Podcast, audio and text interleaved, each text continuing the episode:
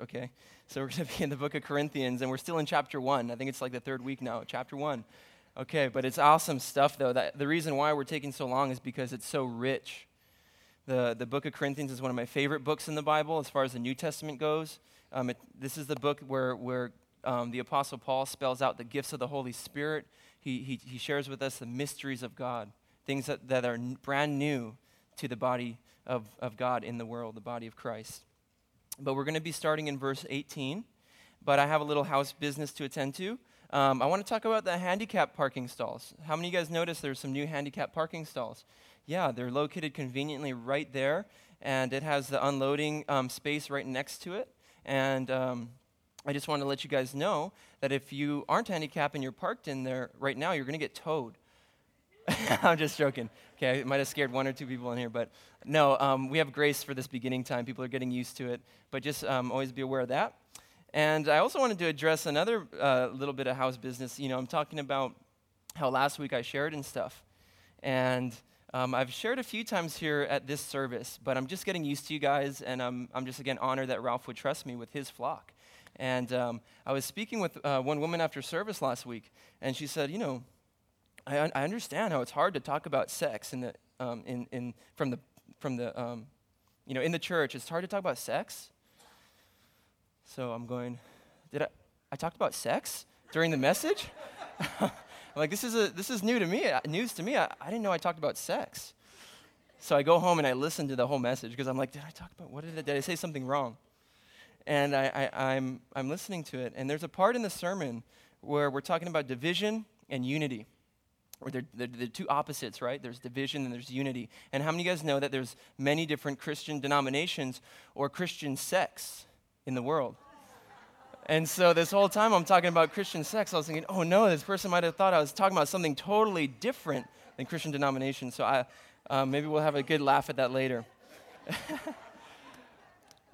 So this week, um, in light of what we talked about last week about division and unity, we were talking about these silly divisions that we're having as far as having church leaders and picking sides and playing favorites with their favorite church leaders.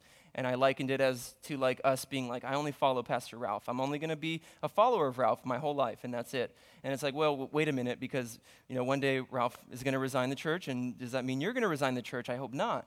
I hope you stay in this church. And there's a lot of new blood. Look at me. I'm, you know, there's a lot of new blood in this church, and um, good things are happening. And we're talking about how that division was silly and how that unity is so important because then it makes us an effective team or an army, where, you know, the, the body of Christ is, is compared to an army fighting the, the evil forces of Satan and the darkness out there. Well, this week, we're going to be talking about something kind of um, Paul's still kind of talking about that, like division, unity, and he takes it one step further and he says, This is the primary focus, what we need to know. Forget about divisions, this is what we need to know. We're talking about God's wisdom. We're getting into God's wisdom tonight. And the, the name of the um, sermon is going to be God Chooses the Nobodies. God chooses the nobodies. So if you have verse 18 in Corinthians 1 handy, um, let's go ahead and read. It says, The message of the cross is foolish to those who are headed for destruction. In another translation, instead of destruction, it says, The cross is foolish to those who are perishing, literally perishing, dying.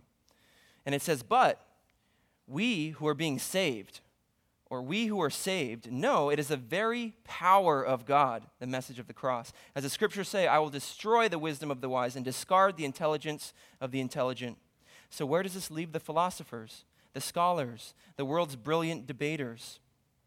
Or, in modern terms, maybe the scientists and the PhDs and the professors. It says, God has made the wisdom of this world look foolish, since God, in his wisdom, saw to it that the world would never know him through human wisdom. Or I'd like to use the word human logic. So it, it would read, God, in his wisdom, saw to it that the world would never know him through human logic or reasoning. He has used our foolish preaching to save those who believe. It is foolish to the Jews who ask for signs from heaven, and it is foolish to the Greeks who seek human wisdom. So, like last week, we were talking about how it's very popular in, in Greek culture with this, this renaissance of philosophers and people coming up with certain um, uh, different um, philosophical, under, like um, overall philosophical understanding of life. And I, I could go into the different kinds of philosophies that are out there, but I don't want to bore you to death. So we're not going to talk about that. I took philosophy classes in um, college and stuff, and I was actually on track to becoming a philosophy major and maybe even uh, wanting to pursue a doctorate in philosophy, becoming a professor and teaching or in teaching religion. So I was on that track. And like I said last weekend, I was I ended up becoming a religion graduate from UH Manoa. So that's a little bit of my background.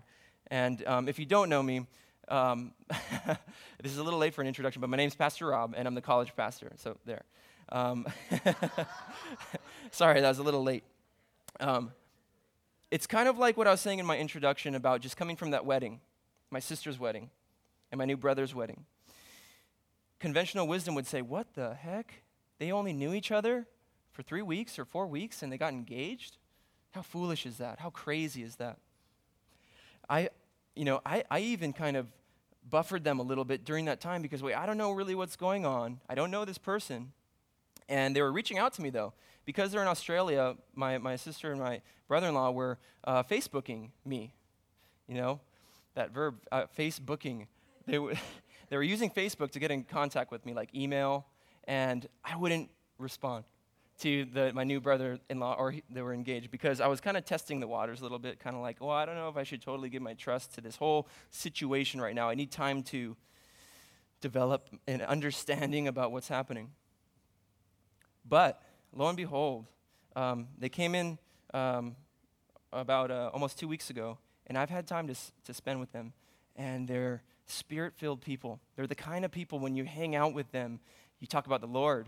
He's the kind of people when you hang out with them, if there's something in your life, they're just going to want to minister to you and they're just going to want to love on you. And He knows the Word of God. And so last week, I was even talking about this, this new brother in law of mine from Australia and how that when we have been spending this quality time, we'll talk about the Bible and it'll just be like there's no difference between he and I, even though he speaks like an Australian or whatever. It's, there's no difference. And love was the same across this boundary. So, conventional wisdom, like what, what, what we see in the world today, would probably call that foolishness. Getting married after um, less than a month, whatever. They call that foolishness. Now, in this passage, God says, I'm going to destroy the wisdom of this world. I'm going to get rid of it.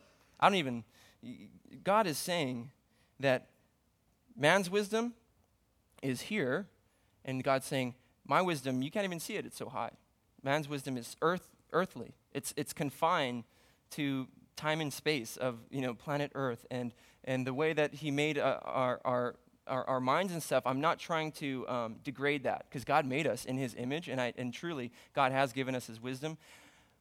But i think this passage is kind of saying that when you trust in your intelligence when you trust in what uh, what you've learned in life and and make these kind of these foolish conclusions about uh, things that you don't really know about. I'm going to delve in a little bit more deeper into what I'm trying to say.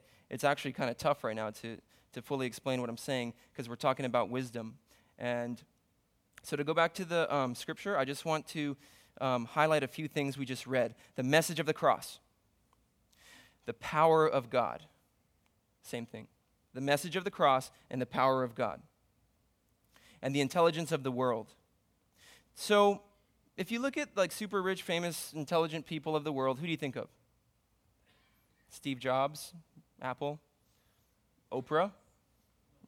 Oh, okay, not Oprah. Tom Cruise, Scientology. No, no, okay, no, no Scientology. but if you were to take Rob Wurlitzer and compare him to Tom Cruise and ask the world, oh, you know, who, who's more important? They're going to say Tom Cruise, unfortunately. And if you were to say Rob Wurlitzer versus Steve Jobs, some of you guys in here would be like, so Steve Jobs is way more important than you, Rob. But hey, God uses the nobodies. God uses the nobodies. The work that's happening right now, right in here, this is much more important than inventing something like an iPhone, like Steve Jobs did. Doing this right here is life saving. It's, it's the power to rescue people from hell. And that is such, a, such more powerful than doing things confined, like I said, to this temporal life. There's a, there's a passage in Corinthians that says that things that are seen are temporary, but the things that are unseen are eternal. So we're talking about God's wisdom. Now, if you look throughout the Bible, God chooses people of low esteem, people who weren't so sophisticated, weren't so well spoken, weren't so liked by society. Moses. Moses was a criminal on the run. He was someone who was elevated and, and had high esteem with his people in Egypt. But what happened? He murdered an Egyptian for persecuting the, the, the, his Jewish brethren, and then he was on the run. He was a criminal. How about Ruth? Ruth wasn't even uh, of the Hebrew descent, but God ended up bringing her in, and she became a part of the lineage of our Messiah. King David. King David, think of David and Goliath. Think of what his brothers thought of him when, um, when he was talking about taking on a giant. I don't know, you know, what that would have looked like. Boy with a sling and a guy armed to the teeth and, and, and the whole army, the whole Israel army is scared of him. Then you have Gideon. Gideon didn't think much of himself. Gideon was hiding when this persecution was coming on his land. But God called him out and said, You're a mighty warrior. Jeremiah, a prophet, hated by his own people for speaking the truth. Low esteem. Society didn't think much of him. How about Peter? St. Peter, the commercial fisherman. That's what I like about Peter. He's a fisherman. I love fishing. If I wasn't here, I'd be, a, I'd be fishing. He wasn't someone who was taught in the scriptures. We're going to read a passage later in the book of Acts. He wasn't taught in the school um, of the scriptures like the, the Pharisees and all the religious type of his day. But he commanded a crowd of 5,000 at one time, preaching boldly. We're going to find out more about Peter later on. But ultimately, if you want to see the, the ultimate example of God taking the, the foolishness of the world, like we said, the, the message of the cross, which is a foolishness to the world, you look at Jesus Christ. And you see a man who was born of a virgin. So from the start, he got flack from his whole society. Oh, you're born of a virgin, right? His dad had the profession of a, of a carpenter. Such a humble profession. And Jesus took on that profession and learning from his dad, and he was just a humble carpenter from Nazareth.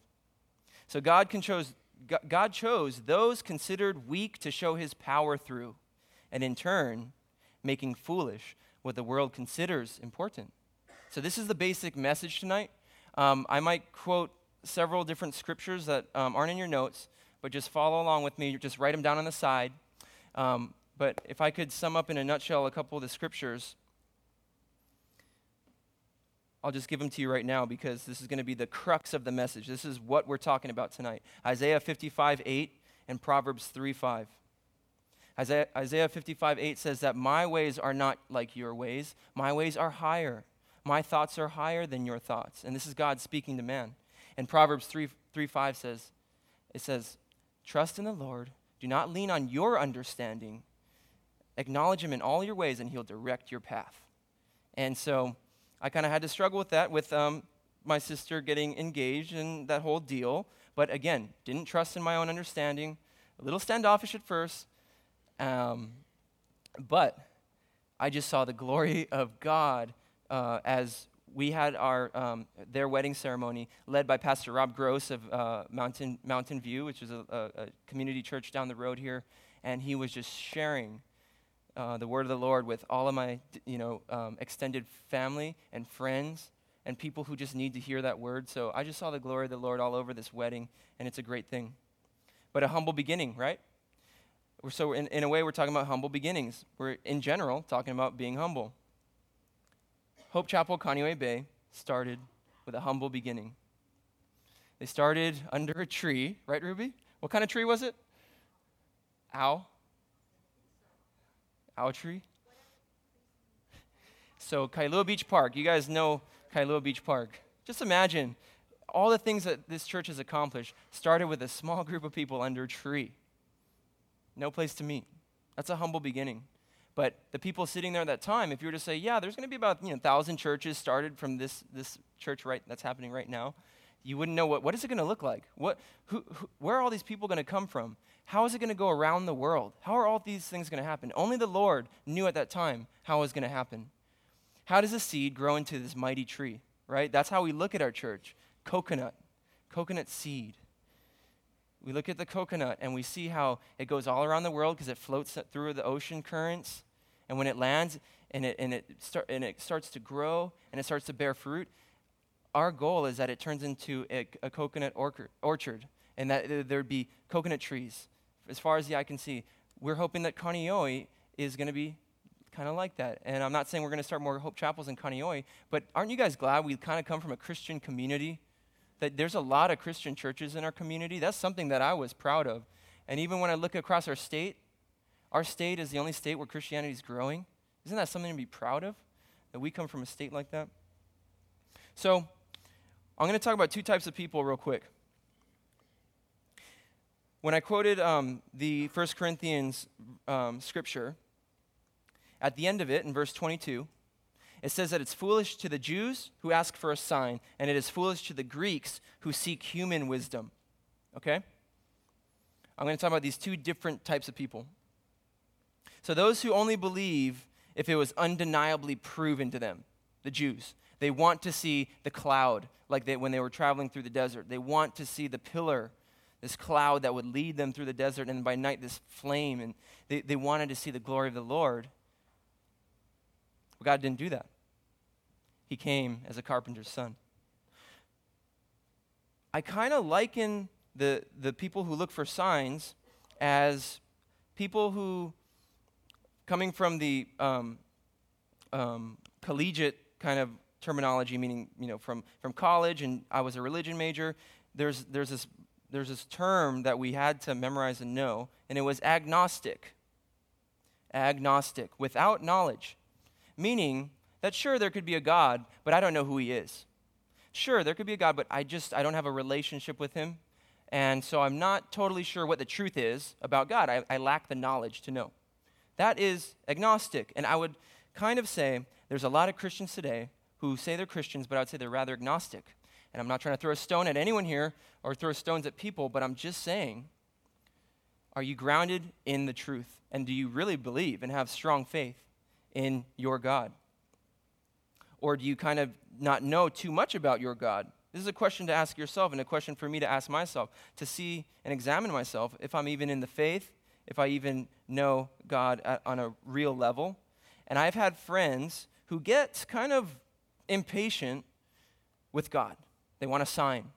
They want to see God do miracles in their life. They want to be happy 24 7. Who wants to be happy 24 7?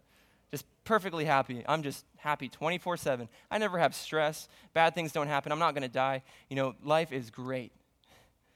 Is that kind of del- delusional thinking? God didn't create us for that. He created us to have a relationship with Him. Agnostic people are without no- knowledge, they don't worship the Lord in spirit and truth.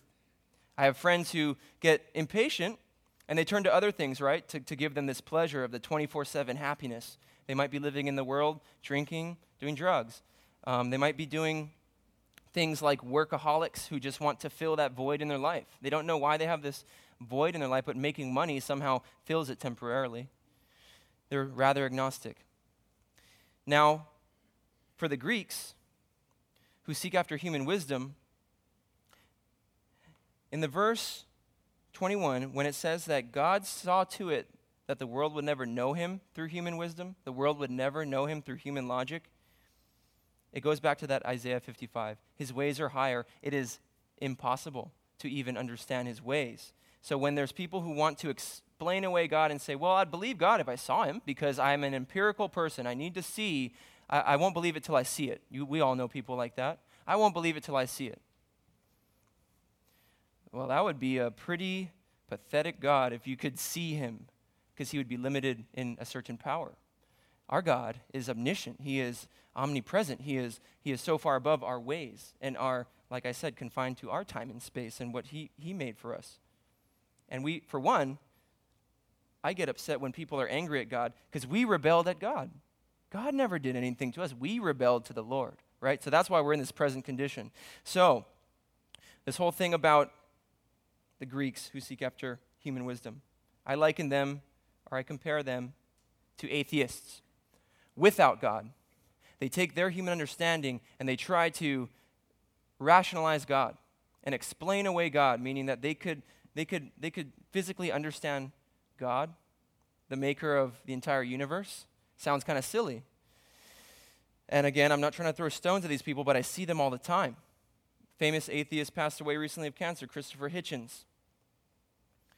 He was rather impatient with God, and he said that it sickened him that Jesus Christ would come and do this thing that he called vicarious redemption, meaning that Jesus would self sacrifice, even though we didn't deserve it, that he would just come along and save whoever would believe.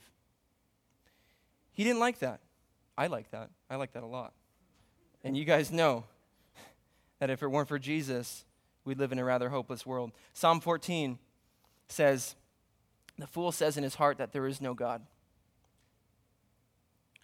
So, to the world, the gospel is perceived as a crutch or for weak minded people or just a coping mechanism. You guys have heard probably friends even try to, to get in a little debate with you about it. Like, well, yeah, you believe in a God because you're scared, or you believe in a God because of this or that. I would point them to Romans 1. Now, if you could turn there, I'm going to go on my phone real fast. We're going we're to read a little bit from Romans 1, and it speaks right into this passage. And it actually gives us the process of what happened it gives us an explanation of what happened concerning atheists and concerning agnostics, okay? So when you have atheists and agnostics in your life, you can always think to Romans 1, and it gives us kind of explanation. Um, I'm reading from the King James uh, Bible, and I'm going to be starting in verse 13. Um, see. Verse 18. For the wrath of God is revealed from heaven against all ungodliness and unrighteousness of men. Again, like I said, we rebelled against God. It says, The wrath of God is revealed from heaven against all ungodliness and unrighteousness of men who hold the truth in unrighteousness, because that which may be known of God is manifest to them, for God has showed it to them.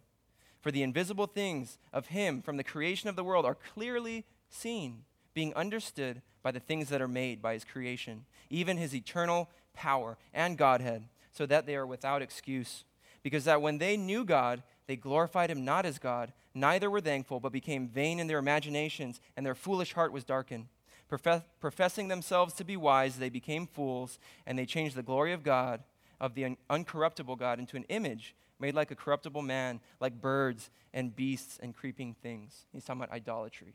So, so the main things that, that, that I want to share from that passage is men were ungrateful they knew God, but they did not want to worship God in truth. They turned to their own ways, and this is what happens. We get things like, I'm going to step on a few toes here. Um, Darwinian evolution. Okay? Now, with Darwinian evolution, you can say that, well, the universe just always was, just always was.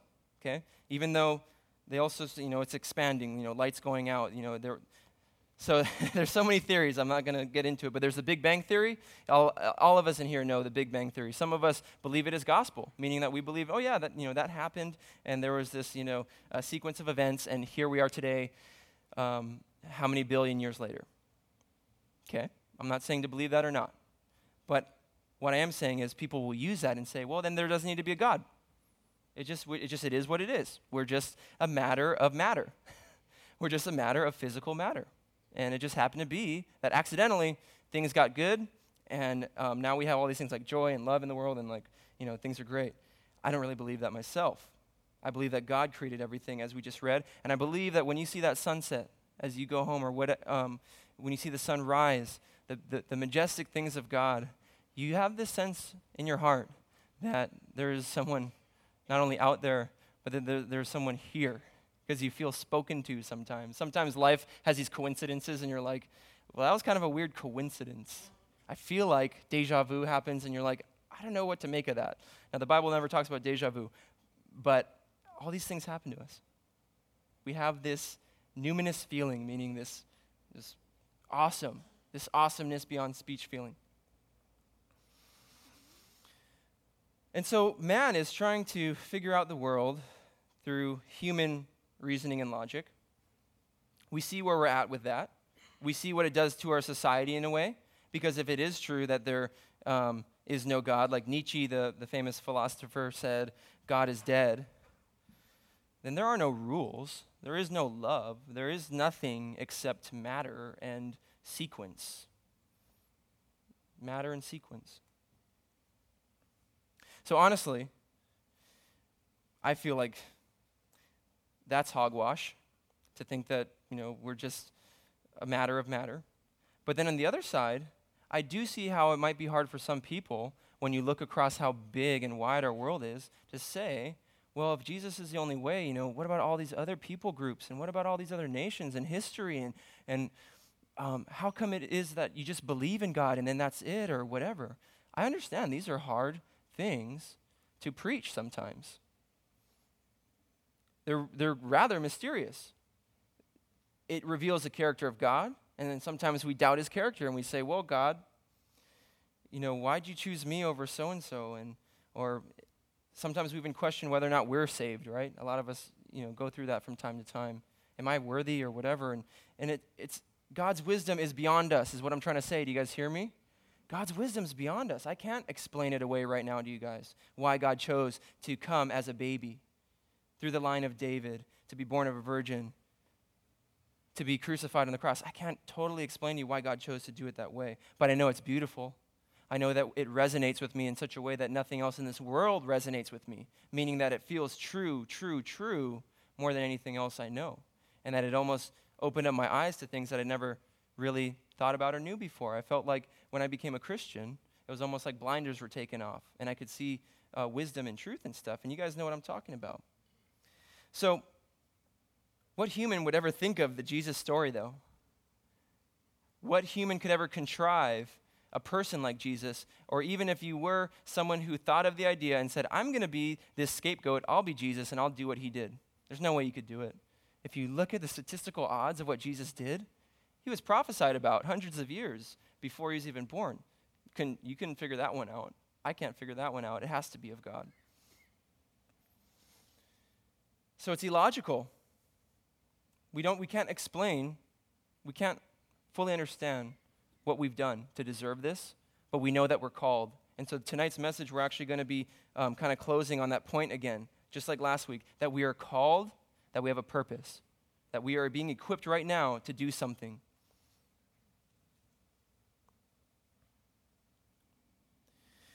There's a scripture in 2 Corinthians 2:15.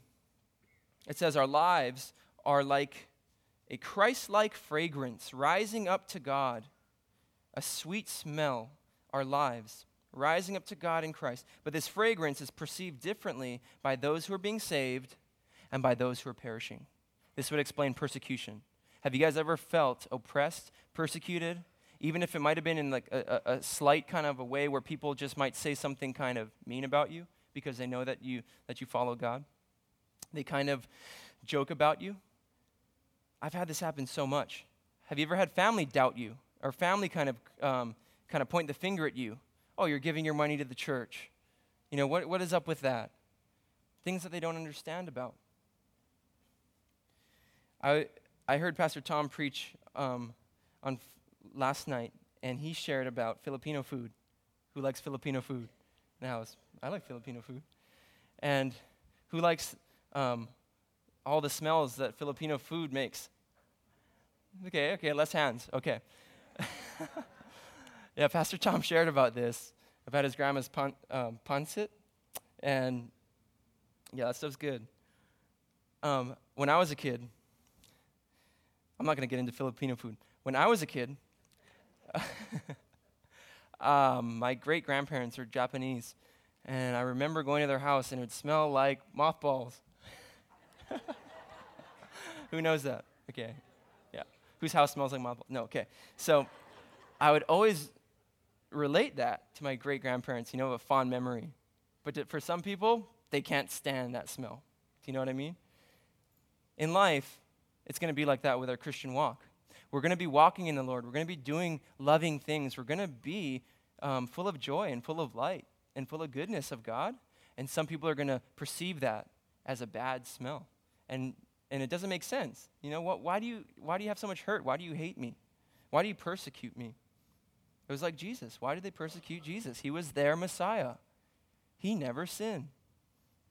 But then for others, it's refreshing, kind of like what I was sharing about my, my sister and my brother in law. When I'm around them, it's just this, we bounce off each other. I feel confident. I could, I could go out in a sinking ship and feel like, you know what? It's me and my, my Christian brother right here. We're going to be taken care of. I'm confident, you know. Let's pray about this right now. And the ship's going down and everything. I'm saying my circumstances could be totally messed up. But when you're around people who are confident in God, that gives you this confidence and it comes across as this sweet smell and you're just, you have the confidence. It's, it's catchy, it, it, it latches onto you.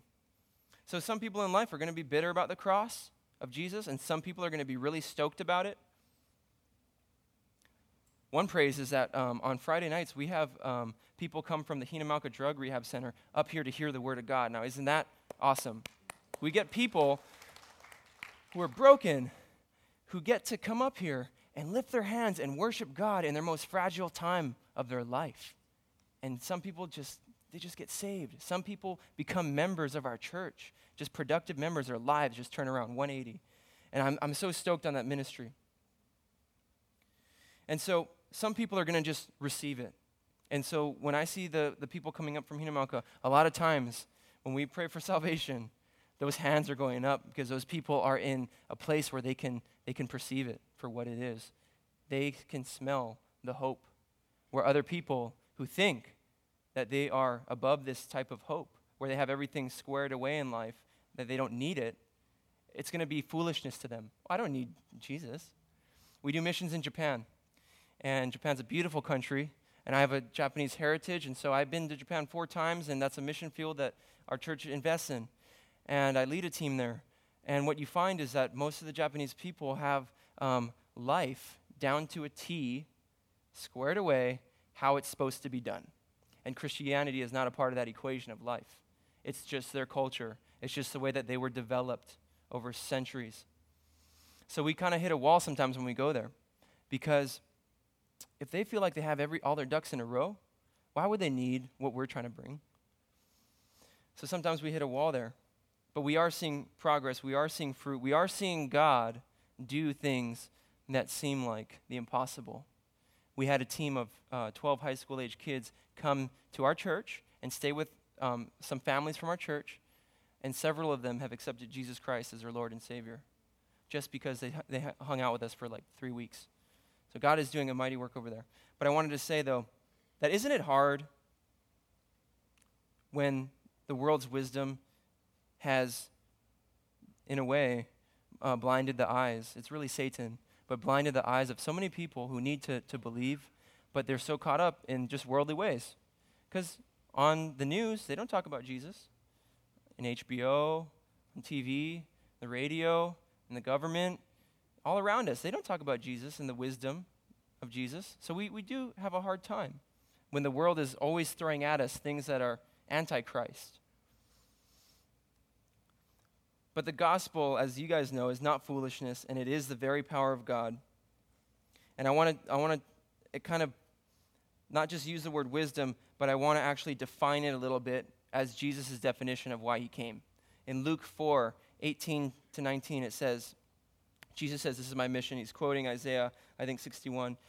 He's saying, The Spirit of the Lord is upon me for he has anointed me to bring good news to the poor. He has sent me to proclaim that captives will be released, that the blind will see, that the oppressed will be set free, and that the time of the Lord's favor has come, that the year of the Lord is now. When you look at our church, I feel like I'm seeing this all around me. And what that's telling me is that God's wisdom, God's mission, Jesus Christ, the message of the cross, is going out through our church Last week's message about unity, again, another plug on that. That's why it is so important that we come together on this one message, this one thing. This is what Paul is saying. Forget the divisions, come to unity, and here's what we unite on. Here's what we unite on. The Spirit of the Lord is upon Jesus Christ and his message, the message of the cross. And this has power to it. Everything that Jesus stated there is being done in our church, like I said. And I kind of feel like our church looks like um, some passages in the Bible. I believe that we are really bringing to life the Bible in our church, the way we do things. That's where we base um, our practices and our teachings on. But here's the passage, Luke 5, as the very next chapter. In Luke 5, Jesus is doing his miracles, he's doing his ministry, he's doing exactly what he said he would do. And he comes across Levi or Matthew, the tax collector. So, tax collectors in, the, in their day were hated by their own people because they were so, somewhat of traders. They would take money from the poor and give to the rich, the Roman Empire, and they would get a cut. So they were hated. And Jesus walks up to Matthew, and he's at his um, reception table, customs. People walking by, he, he takes money from them, and, and this whole reversal happens. Jesus walks up to the table and just says, Follow me. Matthew leaves everything and just, okay, and just starts following him. Matthew throw, throws a party for Jesus. This reminds me of what I just came from this wedding ceremony where, where there's all this extended family and friends of mine from my past and my dad's friends as growing up as a kid. And they're all down at my, my, my dad's house. And uh, they're just eating and having a great time. And sure enough, though, a couple of my uncles, the rascals, I see them bringing the beer, and I see, I, I can already know what's going to happen. It's going to turn into a party. And then I'm sure all my uh, old friends from high school might start showing up because they hear about my sister's birthday. When I think of the party that Matthew th- is throwing, I think of that kind of party. I think that there might be prostitutes there. There might be people, other tax collectors were there. And the Bible only specifies sinners. It says there were other sinners at that party. They're Matthew's friends, the despised people. And Jesus is sitting there just having a good time with them. And some of the religious folk come along and say, Why do you sit with the sinners? Why are you with these like low class people? And then Jesus says, um, Because those who are well don't need to see a doctor, but those who are sick. Jesus is saying, I'm the great physician. I need to come to these people. These are the people I'm after. So, in this whole message about wisdom and stuff, the people who think that they're already righteous, the people who think that they already can explain away God, that there is no God, that God is dead, it's going to be a hard time for them to receive God when He smells like a stench to them, when they, have, they want nothing to do with it. Paul was kind of like one of those people, the Apostle Paul, but God graciously blinded him and said, Paul, why are you persecuting me? And then miraculously healed him. Uh, moving on in the scripture in Corinthians, though, open up your Bible to 1 Corinthians uh, chapter 1, verse 23. So when we preach that Christ was crucified, the Jews are offended, and the Gentiles say it's all nonsense. Okay, pick up on that. The Jews did not believe that Jesus was a Messiah. So, in a way, when you preach Christ crucified as a Messiah, they think you're blaspheming. They are offended by that. If you, if you guys meet Jewish people, this is still happening. The Gentiles say it's all nonsense. What are you talking about? A human came down and became this sacrifice for me so that if I just like believe him, then I'm going to go to heaven? Just like that. you guys are sitting there going, that does sound kind of weird. That's what they're thinking. Verse 24. But to those called by God to salvation, both Jews and Gentiles, Christ is the power of God and the wisdom of God. The foolish plan of God is wiser than the wisest of human plans, and God's weakness is stronger than the greatest of human strength. The reality is that human wisdom, plans, and capability, this is me talking, only go so far. Our greatest plans can't even touch God's weakest plans. In my life, getting married to my beautiful wife, um, in college, choosing what to do with my life, uh, working here at a church, these are all decisions. And a lot of you guys know that life is made up of many decisions, and some of them are more important than others. But some decisions sometimes just fall into place and they just click. When I was at UH, like I said, I wanted to be this philosophy major, da da da. God just said, no, go to the religion department. I did that, and I went through school having a blast, having a great time. And looking in hindsight, I see how it's impacted the ministry today and how God used that for a reason. I took a philosophy class called The Theory of Knowledge. The kind of stuff like, um, is Rob really here right now, talking in front of everyone? That kind of stuff. the theory of knowledge. Like it might not even, you know, we might not even exist. that kind of stuff. That was so irritating. that was, I was I was in the back of the classroom for, for that one, but uh, I still passed. Okay. Um, but when it comes to big decisions in your life, do you ever get antsy? God, what's next? What are you doing with my life? Where am I going? Here's the thing to do in those situations Proverbs 3 5. Trust in the Lord with all your heart. Don't lean on your own understanding. Acknowledge God, He'll direct your path. Baby steps open doors. That's a saying I've heard and I've seen it in my life, like with, with getting married to my wife, Ricky. God just providing every step along the way and not trusting in, okay, what do I need to do? What do I need to do? What do I need to do? You know, at the time, I think I was working part time in the world, part time in the church, and going to school full time, and then getting engaged and doing all this crazy stuff at once. I didn't know how I was going to do it, but we did it by God's grace. His ways, He just has this grace upon our lives, and there's power, and it comes with trusting in the message of the cross. So I'm going to kind of close up. Um, I'm going to s- pick up in verse 29. Here's, here's, here's the point. As a result of all of this, what I've been telling you guys, no one can ever boast in the presence of God. Just take that for what it is, what it is, what I said right now. No one can ever boast in the presence of God, including all of us. That's a heart of worship, that's a heart of humility. But I'm going on. It says, verse 30 God has united you with Jesus Christ, and for our benefit, God made him to be wisdom itself. Christ made us right with God, and he made us pure and holy, and he freed us from sin. In another translation, it says, He redeemed us. Just like Tasha's testimony, you hear of the redemption where she was in bondage to guilt, to shame, to pain, to memories, to so many things. But she said, The day that I became born again and called Jesus my Lord and Savior was the day when all that stuff was redeemed and gotten rid of, and I was rescued from that. Jesus Christ is all about a redemptive work. So when it says that the wisdom of God is the cross, this is the work that we're all cut out for. It says, or earlier when I read it, said that people are being saved by the preaching. No one is going to be saved unless there's preaching. And this isn't just the preaching that I'm doing right now, it's the preaching that you guys are going to do. So getting equipped right now, knowing your word, and, and being bold, and going out there and being empowered. And know that this there's a scripture that says when you speak before men, when you speak before audiences, even if it's a one on one, when you're speaking on behalf of Jesus, it's not you who's speaking, it's the Holy Spirit.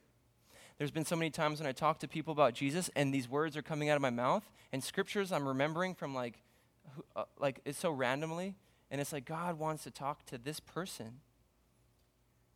God's doing a redemptive work in our church. Um, Pastor Charlie and Pastor Tom recently went and visited the state hospital. And it was because there was a youth kid whose mom um, happened to um, come across Charlie and let him know that her son's in the hospital. Can, would you guys visit him? And it just so happens her son is someone who was in our youth group. And I knew him personally. And so Pastor Tom and Pastor Charlie went over there and they saw this guy. And uh, Pastor Tom was sharing last night that this, this sort of feeling started welling up in him to tell him something. And it was to tell him that God is after him, to tell him that he's not abandoned in this hospital and that God is there. A lot of people in this world just need to know that. That God is after you. He's there. He is real. Don't trust in human wisdom and human understanding, what the news tells you, what the world tells you. And so, verse 31 says, Therefore, as the scriptures say, if you want to boast, boast only about the Lord, boast only in God. Let all of your wisdom, let all of your understanding come from God. I'm going to close up right now with a prayer. But there's a testimony. Uh, there's a guy you could look up. Um, I found out about him. He's a minister from my brother in law, and his last name is Wigglesworth. And Anyone know uh, what's his first first name? He's on my. I follow him on Twitter. He's dead now, I think, but he's he's huh? David Wigglesworth. He was a minister, I think, out of the UK, out of um, England. The only book he ever read was the Bible. He never grew up with education. Da da da. The only book he ever read was the Bible. I follow him on Twitter, and some of the things that I read about him are so wise. Wisdom is truly only found in God. So let's just pray for wisdom right now. God, um, I just thank you for this, this congregation right here, the 5 p.m. service, Lord, and I just lift them up to you, the worship band, Lord God, the greeters, the people in the back end, Pastor Ralph, um, all the people who make this service a platform for preaching the message and the powerful message of Jesus. And so, as your message went out today, God, I just pray that you would have empowered many people here. And Jesus, that through the humility and the wisdom that you give us as we worship you, God, that you'd give some people here who feel like they're lacking wisdom, that you'd give them wisdom people who might feel like they, they don't have a voice or that they don't have anything to say, Jesus, remind them that it's not even them who's speaking, but it's you alive in them speaking. Holy Spirit. So just uh, touch um, the people that need a touch, Holy Spirit, now, whether it's um, healing any kind of uh, fear, that your perfect love casts out any fear in anyone here, God. That the best is yet to come, and that you do have a work for us, God. So I just pray that we wouldn't neglect the work you're doing. Thank you, God, for this time. Um, I pray for, I want to pray for anyone here who wants to just make a further commitment that Jesus Christ uh, is your Lord and Savior. Um, we do this regularly here, and all this is doing is, is you kind of saying, hey, I'm confessing right now. And we do the confession the most orderly way in this room like this is just going to be you raising your hand. Um, and uh, right now, if there's anyone who wants to confess Jesus as their Lord in this place, raise your hand right now. Okay, I see one, two people, three people. I see, I see you. Put your hand down and let's pray. Father God, we're nothing without you, God. And right now we receive your salvation by grace that you're calling out to us right now, God. Lord, we receive you as our Savior. Lord, thank you for giving us a new life in every way in every respect. You give us a new life, a new mind. You give us a new heart. You give us a new spirit. God, forgive us for any sin, Lord, that we have committed in our lives, Lord God. We nail that to the cross. And Jesus, you have paid for that sin.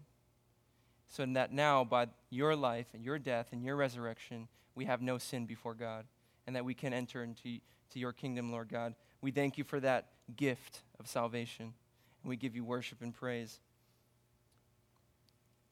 Now let's praise God for those people who accepted the Lord as their Savior. Pastor Tom.